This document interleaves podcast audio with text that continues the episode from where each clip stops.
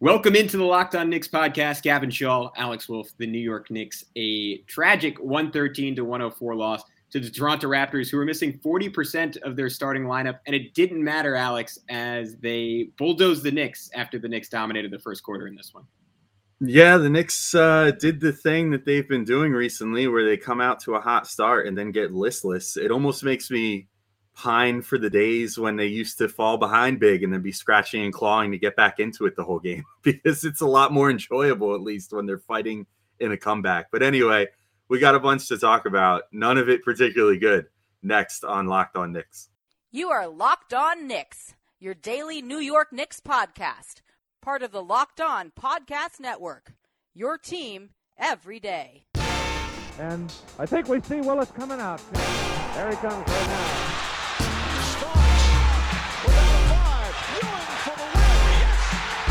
Puck left, now fires a three, and he's good, and he's fouled, it's tough, and he makes foul. Anthony for three, bang, that one goes down. This is all foul, back up, off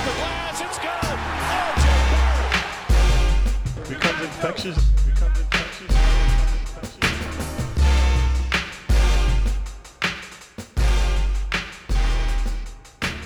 You are Locked On Knicks, your daily New York Knicks podcast, and today's episode is brought to you by Rock Auto. Rock Auto, amazing selection, reliably low prices, all the parts your car will ever need. Visit rockauto.com and tell them Locked On sent you. And we also want to thank you, as always, for making Locked On Knicks your first listen today and every day. We wanted to remind you we're on all platforms now, including, you already know this if you're watching us on YouTube.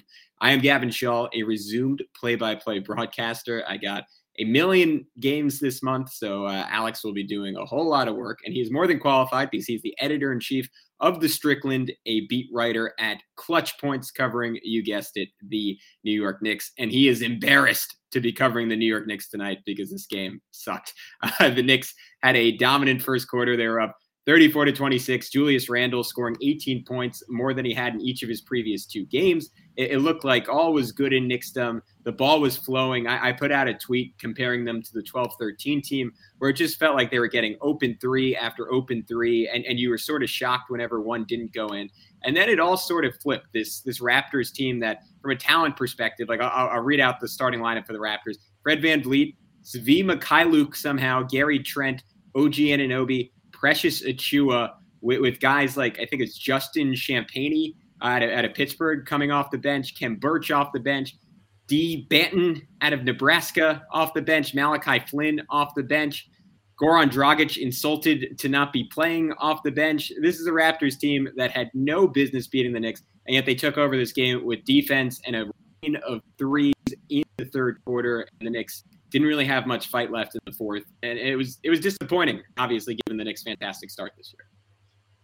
Yeah, just what more can you say about it? I mean, they've been kind of doing this in most games this year, and I feel like maybe we could say that this is the first time that it has truly bitten the Knicks in the butt to have been so lackadaisical after building up an early lead. Because, I mean, there was the game against the Magic, the second Magic game at the Garden, when obviously that was their first loss of the season.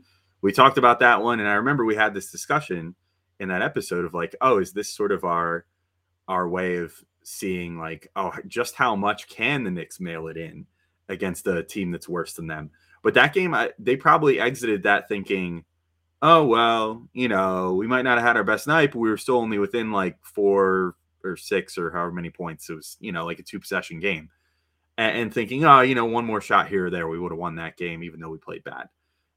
But maybe not making that connection of, no, it's an effort thing. It's not a, you know, that was not just an off shooting night. Like, you guys just didn't care and you didn't win the game. And then we saw the same thing with like the Bulls game, for example, got up and then took the foot off the gas and almost gave up the lead and lost the game late in the game. And then we saw the same thing against the Pelicans, you know, just kept keeping them at arm's length without ever really putting them away, despite being up by double digits early in the game and not being able to just like capitalize on that and ride that wave to like a 30-point lead to just put them away in the third quarter. And in this game, it was kind of just like they never even quite reached that point where they could have, you know, like stepped on the throat, so to speak, and just finished it. You know, they just were like, oh, well, you know, we're up 15 points in the second quarter, so now's the time where we can just start ISOing over and over and, you know, not passing the ball anymore, making sloppy passes when we do pass it, and then, you know, also just giving up open threes like it's nobody's business. And I understand that the Raptors, you know, were depleted in this game. They didn't have Scottie Barnes. They didn't have Pascal Siakam, and that's probably their two best players. But you still can't just be like, I mean, those two aren't even like their best three-point shooters. Like the guys that were left are the bread and butter three-point shooters on the team. It was OG Anunoby, who had a career high, and Fred VanVleet, obviously, and, you know, freaking Gary Trent Jr., whose name just escaped me, and Svi Mykhailiuk, who you just mentioned a minute ago. I mean, literally this whole team, the whole starting lineup was, other than Precious Achiuwa, was just built on three-point shooting. And so why are you then just deciding to do the whole, like, oh, we'll just leave you open from three and see what happens strategy? You know, like, I know that generally in the NBA, teams regress to the mean of about 40% three-point shooting, even on a good night. But that's not assuming that the shots are all wide open. And there just wasn't a single guy you could leave open on this team and not expect to get burned. And, you know, that's exactly what happened. The Knicks got burned. And I don't know. I mean, we'll talk about him more in the next segment, but I really think that Julius Randle, you know, you mentioned he came out there, he had those 18 points in the first quarter and then only 4 points thereafter for the rest of the game, and also just kind of looked listless. And, you know, he sort of sets that tempo for the Knicks. And, you know, I really don't want to get into that too much because I have a lot in the chamber for the next segment, but it wasn't just him. You know, there was just at a certain point, it seemed like everybody kind of just stopped caring other than a select few, like RJ Barrett, I think, just continued to look like the part of a young budding, like, star in this game. And, you know, I thought like Immanuel Quickley was pretty good, even though he wasn't hitting shots, but I mean, he played at least with good energy. And Obi Toppin, by and large, I think, you know, in the minutes that he was given, played with good energy. But, you know, like Fournier, Walker, Alec Burks, like just all the guys that you would expect that, you know, like the guile and the smarts and the ability to keep things going the way that they had to, just weren't really doing that in this game. And you know, that energy sort of trickled down from Julius and then just sort of like got into other people too. And then all of a sudden you just kind of had a team that wasn't really playing for each other anymore and was just trying to ISO away a game and protect a lead. And then lo and behold, they didn't do either of those things and they wound up losing the game. So yeah, this is a disappointing one for me, for sure. It felt weirdly lackadaisical, right? Like, oh yeah, lackadaisical, mm-hmm. lacking of daisical, laxative daisical. What?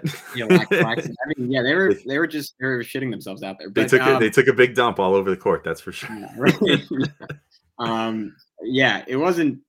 I'm wondering like what is going on like with Tibbs and like practice and like post games, because against the Pelicans, he seemed so pissed the entire game. And he knew that that was a team that they should have absolutely wrecked, similar tonight against the Raptors.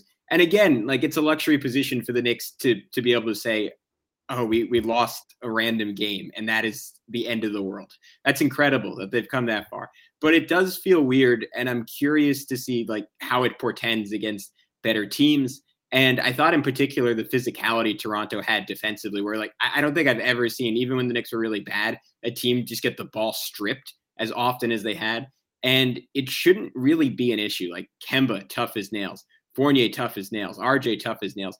Randall, again, maybe save it for next segment, but I really don't know what's going on with him right now. He was incredible in that first quarter, right? Could not have played any better. And then from that point on, just seemed like disinterested. And we've seen that again and again and again this year from him. I mean, in and out, right? Because sometimes he looks really, really good and really intense. And he's made some brilliant plays passing the basketball. The shooting seemed to have turned around the last two games. So I'm going to turn this into Rip Julius Randle, but I'm with you in that he is setting a tone that is not particularly good right now, and I think is having a bit of a carryover effect. But we'll continue that conversation next segment, because I want to tell everyone about one of our favorite sponsors, Prize Picks. Prize Picks has the best NBA DFS prop game on the market.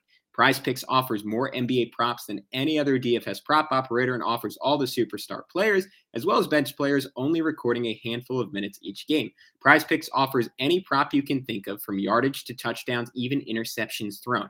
All of your users that deposit and use your promo code will receive a 100% instant deposit match up to $100. Just be sure to use that promo code NBA. You pick 2 to 5 players and an over-under in their projections. You can win up to 10 times on any entry, and it's just you versus the projected numbers. Prize Picks allows mixed sport entries as well, so you can take the over on LeBron combined with the under on Mahomes in the same category. Use the award-winning app on both the App Store and Google Play. Entries can be made in 60 seconds or less. It's that easy. Prize Picks is safe and offers fast withdrawals. Don't hesitate. Check out prizepicks.com and use promo code NBA, or go to your app store and download the app today. Prize Picks is daily fantasy made easy. All right, with that, we are back on the Locked On Knicks podcast. Wanted to thank you all again for making Locked On Knicks your first listen today, and every day we're available on all platforms. And Alex, I'll throw it over to you, because I can't get over how weird this season has been for Julius Randle, right? We've seen so many flashes of the guy that we knew last year that was a borderline MVP candidate at different points. And in some ways he looks even better, and he's gotten to fully extend the range of his game, right? There's more stuff in the post. There's more passing from weird angles.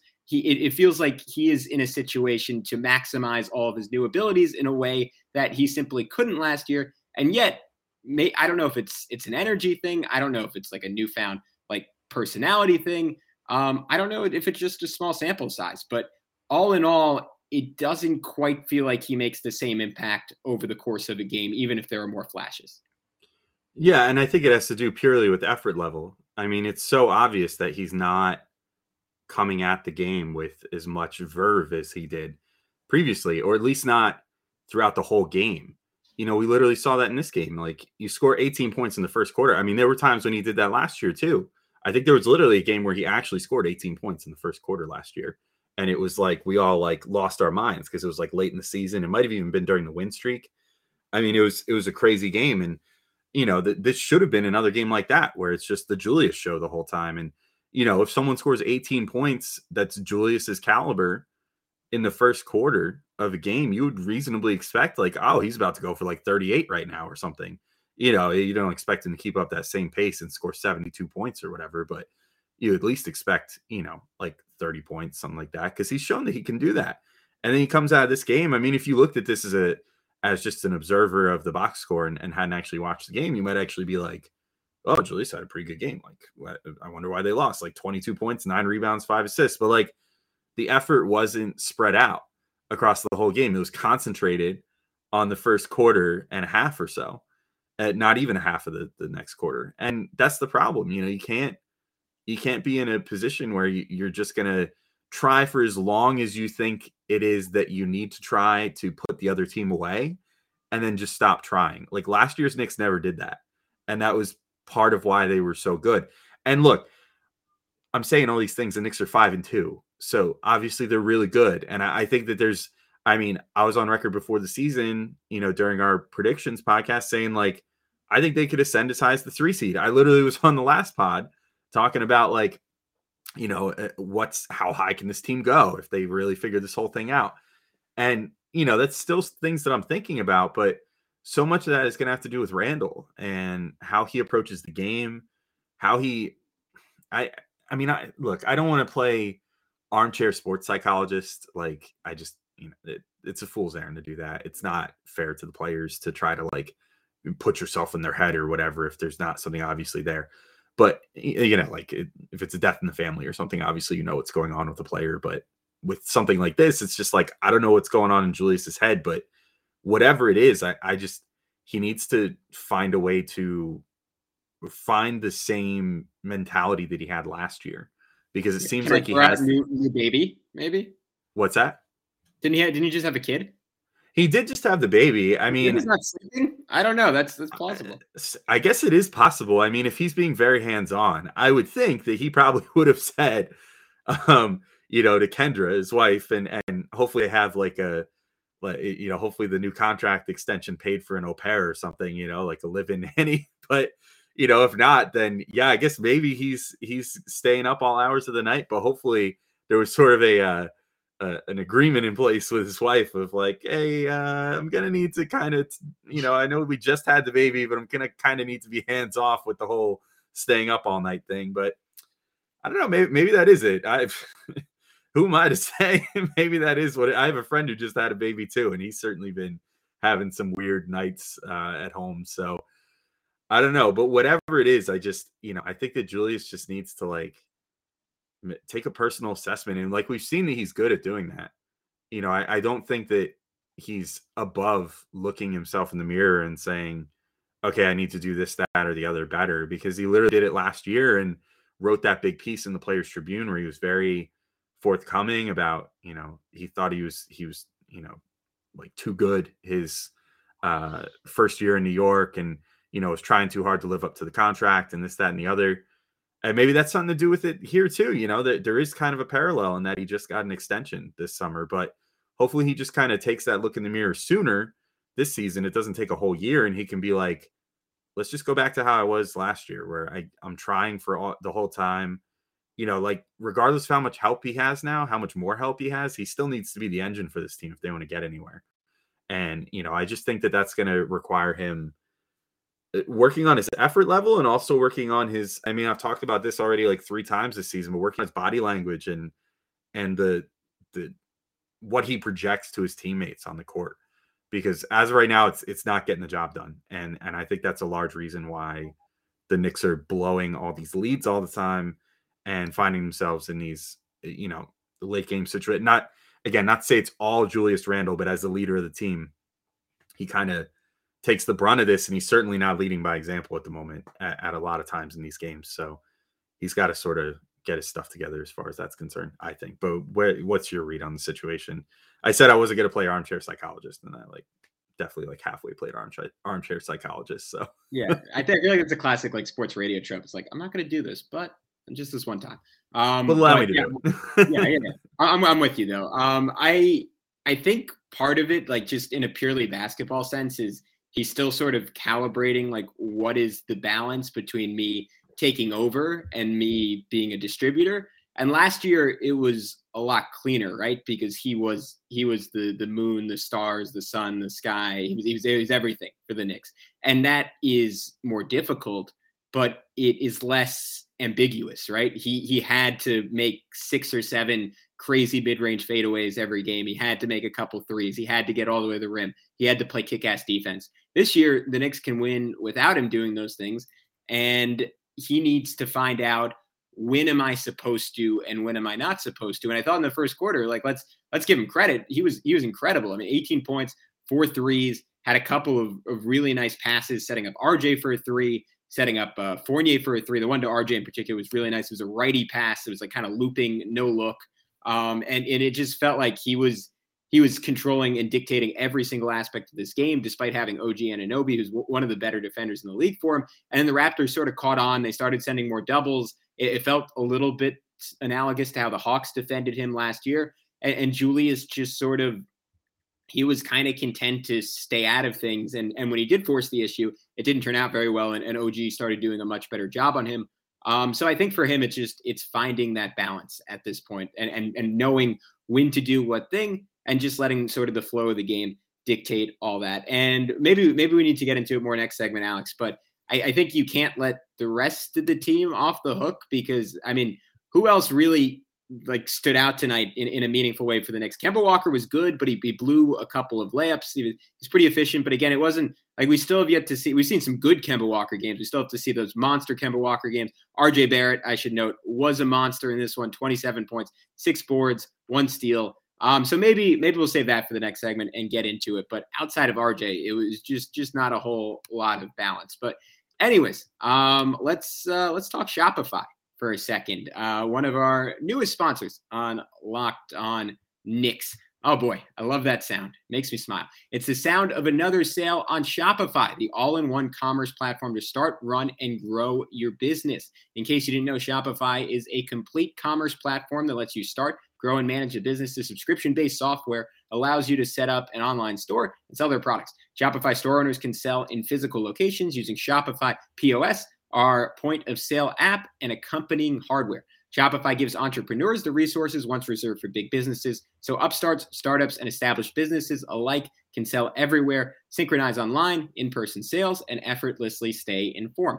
Scaling your business is a journey of endless possibility, and Shopify helps you make your entrepreneurial dreams come true. I love how Shopify has the tools and resources that make it easy for any business to succeed down the street to around the globe. Shopify powers over 1.7 million businesses from first sale to full scale, reaching customers online and across social networks with an ever-growing suite of channel integration apps, including Facebook, Instagram, TikTok, and Pinterest. So go to shopify.com/LockedOnNBA, all lowercase, for a free 14-day trial and get full access to Shopify's entire suite of features. Grow your business with Shopify today. Go to shopify.com/LockedOnNBA right now. Shopify.com/LockedOnNBA.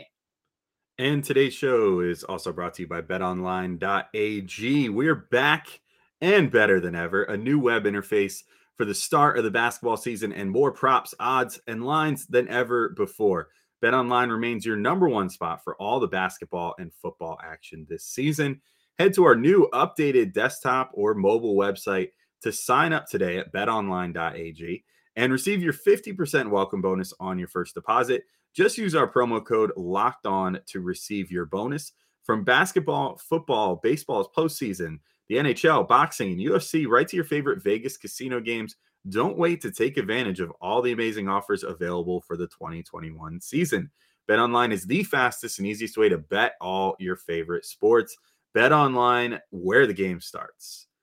All right, and we're back. And yeah, you know what, Gavin? You ended the last segment on a good note because I wanted to talk about RJ, and it was so funny because when you were talking about him, now granted, it's going to sound weird to say this in a game that he had 0 assists, but when you were talking about having to find that balance between scoring himself or creating for others, I think that that's something that RJ has really mastered over these last few games where, you know, in this game, again, you know, 27 points, 9-13 shooting, 5-8 from three, 4-6 from the free throw line. That's amazing. 6 rebounds, 1 steal, 0 assists in this one. So, you know, if you're just box score watching, you might be like, well, Julius clearly distributed better because Julius led the team in assists, but I don't think he did. I think that RJ did a better job and has been doing a better job of reading the room better, so to speak, and knowing when it's his time to shine, being as deferential as need be, particularly in the first halves when,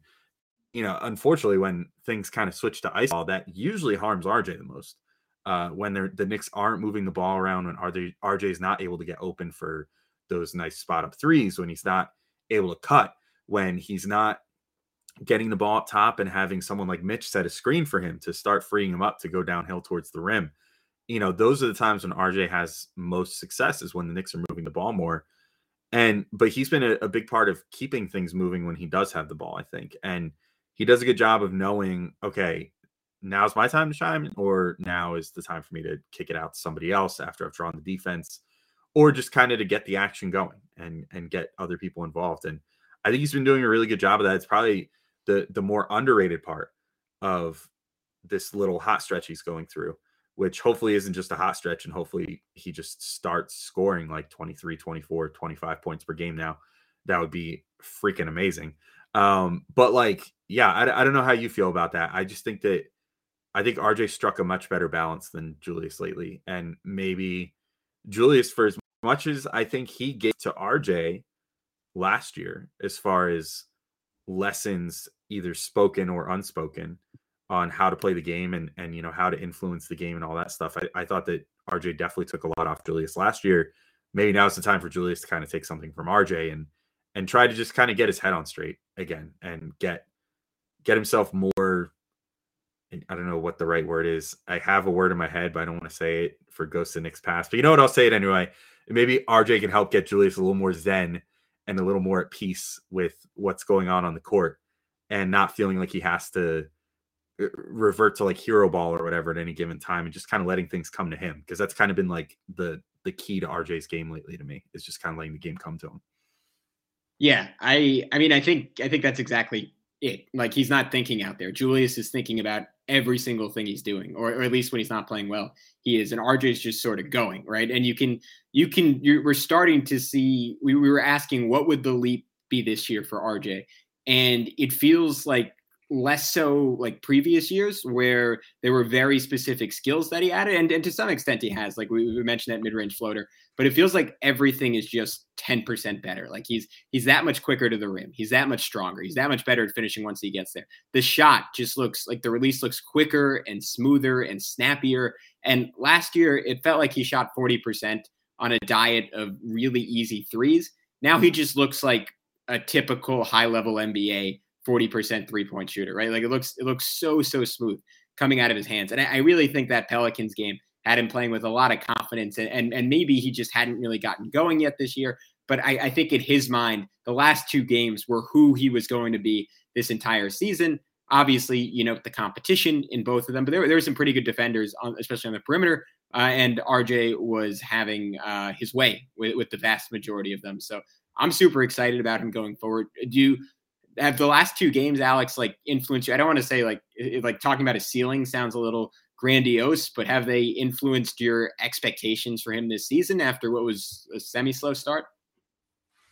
Maybe a little bit. I mean, I think we could probably place the realistic expectation somewhere in the middle, like not assuming that he's going to score 27 on 13 shots every night, but also not assuming that he's going to shoot like 2 of 10 or whatever he did in a few of those games and be less involved. It seems like they are slowly but surely sort of I don't know if this is entirely accurate because of how the shot distribution works sometimes, but it seems like at least the last couple of games, they're making a concerted effort to make it clear that he's like option number 2 behind Julius Randle right now. And in some cases, you know, when he's really cooking, like I think in these last two games, honestly, he just kind of becomes option 1 because if Julius isn't doing it down the stretch, then RJ's been doing it. And, you know, he was the hero against New Orleans with the, whatever it was, like 16 points in the last quarter or however many he scored. And then, you know, he was kind of the guy that they were going to late in this game too. And it was unfortunately just too little too late at that point. But yeah, I think if I was going to set a realistic expectation at this point, yeah, it's definitely gone up a little bit. Like I was kind of thinking prior to these last two games and how they were treating RJ and his role and everything, I was kind of thinking like after the little bit of struggles at the beginning, I was kind of like, well, all right, maybe we're just looking for basically the same as what he put up last year. Maybe like, I don't know, he put up, I think 17.8 points per game or something like that last year. Maybe we're looking at like 18 or 19 points per game. Not much of an uptick, but like better efficiency and just looking for little things. Like Breen said like a bunch of times, I think last game and this game, that, but mostly the last game, I think, where he was like, you know, RJ, even when he wasn't playing, like when as many shots weren't falling in the first few games, you could still tell that he got better, you know, even if the shots weren't falling. And I thought that it was just going to kind of be one of those years where with Kemba and Fournier ahead of him, you know, just kind of be like, well, RJ will have his moments, but by and large, you know, there's going to be a lot of nights where he's just going to score like 13. So he'll get kind of shoved to the side, thanks to the other three guys that he occupies the floor with. Plus, not even considering like the odd Mitchell Robinson 20-point game where he just catches like everything within a million feet of the rim and slams it home. But I think now it's starting to look like Tibbs and the Knicks and RJ himself and even the teammates are all kind of thinking like, no, it's RJ's time now. It's time for him to start busting out this like number 3 overall pick, top in his high school class for 10 years type stuff. And I think it's starting to work out. And you know, I like what I'm seeing from him a lot. Again, if I wasn't effusive enough in my praise, but if I was going to like set an expectation for him, I don't think he's going to be doing what he's done these last two games for the over the course of a whole season. But I now would not be surprised if he was like something like 22 points per game this year by the time all said and done, and maybe flirts with an all-star nod.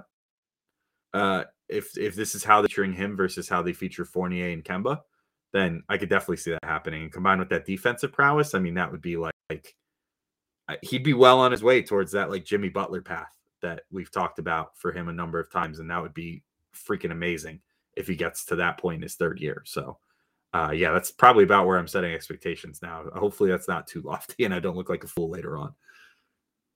Yeah, I don't think he will. I've been someone who's questioned RJ a lot and just how good he could be throughout his career. He looks like the last two games we've never seen anything like this from him before. This is a whole nother level in terms of taking flashes we've seen in the past and putting them all together in a consistent way.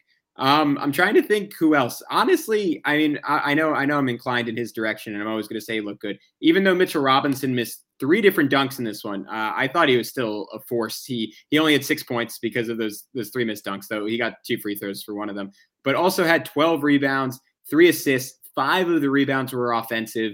It felt like, I mean, obviously he wasn't going to start killing people in the post, but it felt like he could have even been more dominant given the size and athleticism advantage he had over the Raptors front court. Like you could just see the added weight on him in this one. Like he looked like Shaq going up against Todd McCullough or something. It was just a different kind of animal. And on top of that, he was pretty good passing the basketball. I noted those 3 assists, and like it hasn't been anything super complicated with Mitch, but just little, like he had a give and go with Evan Fournier that was pretty gorgeous. That got Fournier a wide open layup.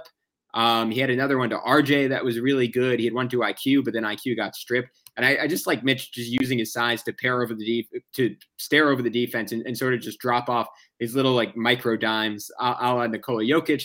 None of the fancy stuff like Jokic, but just those basic reads were stuff that we really didn't see from him his first couple of years in the league. And I kind of like that as an added dimension to the Knicks offense. Yeah, I do too. And, you know, I thought that the same thing. Obviously, it's pretty easy to look like a big dude when you're facing Precious Achiuwa on the other side, or Ken Birch, who's, you know, a plenty talented center, but not the biggest guy in the world. But I thought the Mitch was really good too. You know, I actually tweeted this like kind of late in the game. The Knicks sort of were looking like they were going to make the push for a minute there, but Taj Gibson, unfortunately, sprained his ankle in this game, and we don't know how long he's going to be out, but he only played 10 minutes. And Mitch though, only played 28. I say only like as if that's not a decent number of minutes, but his conditioning has seemed to be coming back lately where, you know, he's been comfortably playing over 30 minutes. I think that Tibbs kind of squandered an opportunity to maybe give the Knicks a better shot to finalize a comeback, and to be clear, an undeserved comeback, but a comeback nonetheless in this game by keeping Jericho Sims out there too long. Like he put him out there for, I could tell exactly how long, for a 5-minute stretch. And I just thought that was kind of what doomed the Knicks. Like that at that point, the 3-pointers for just for a moment there stopped falling quite as much for the Raptors after they'd been just like destroying the Nets all day. And then they had Jericho Sims in there, and suddenly they didn't have to be afraid to go into the paint anymore. And they got a few pretty key buckets that way, including, I think it was the alley-oop to OG, I think was when Sims was in,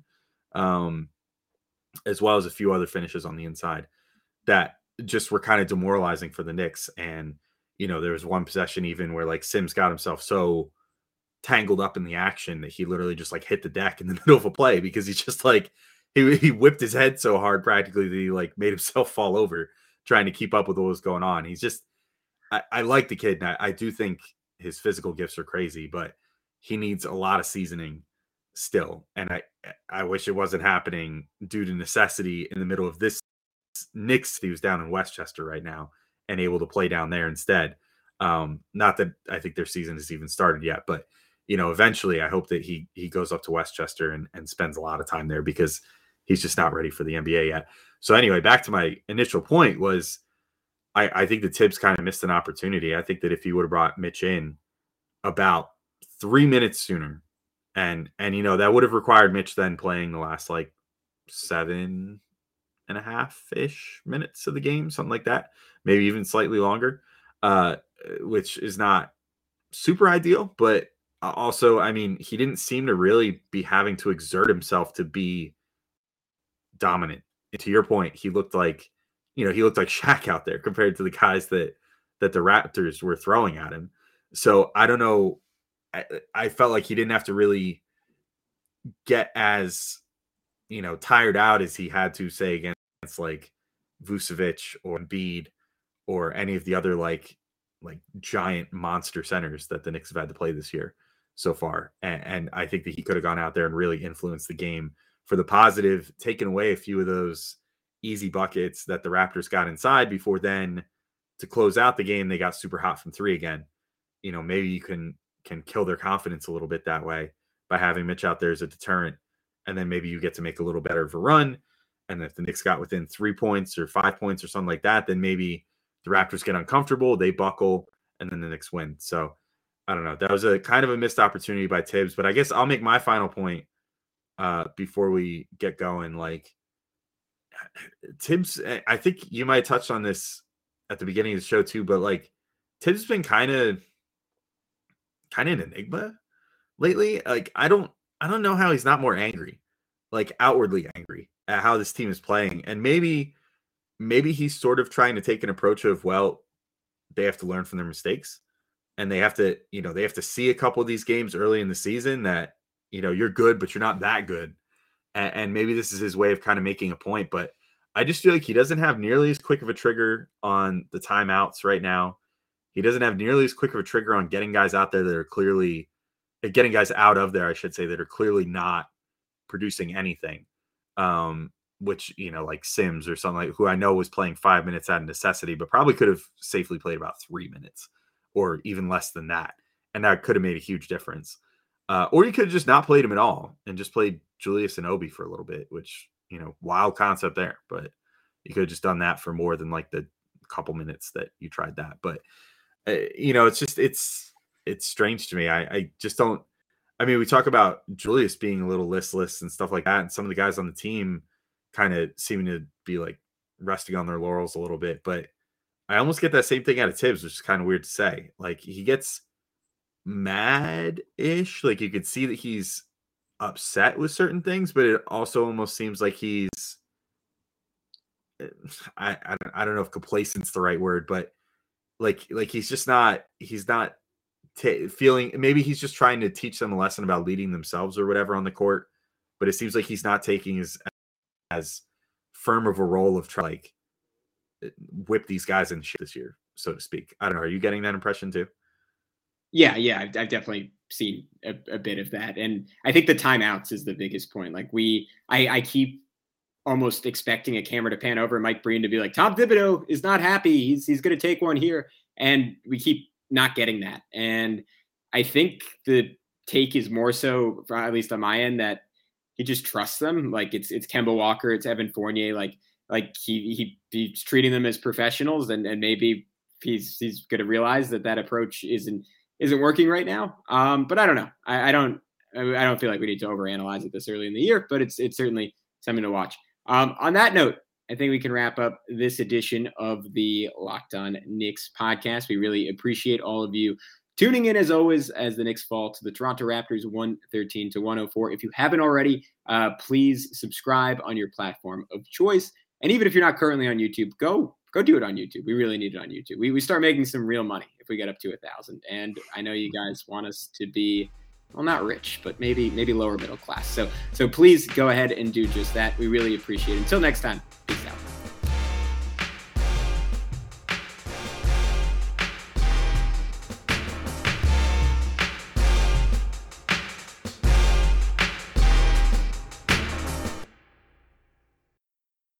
Having a versatile, high-quality piece of clothing feels great, but having a whole closet full of favorites feels even better.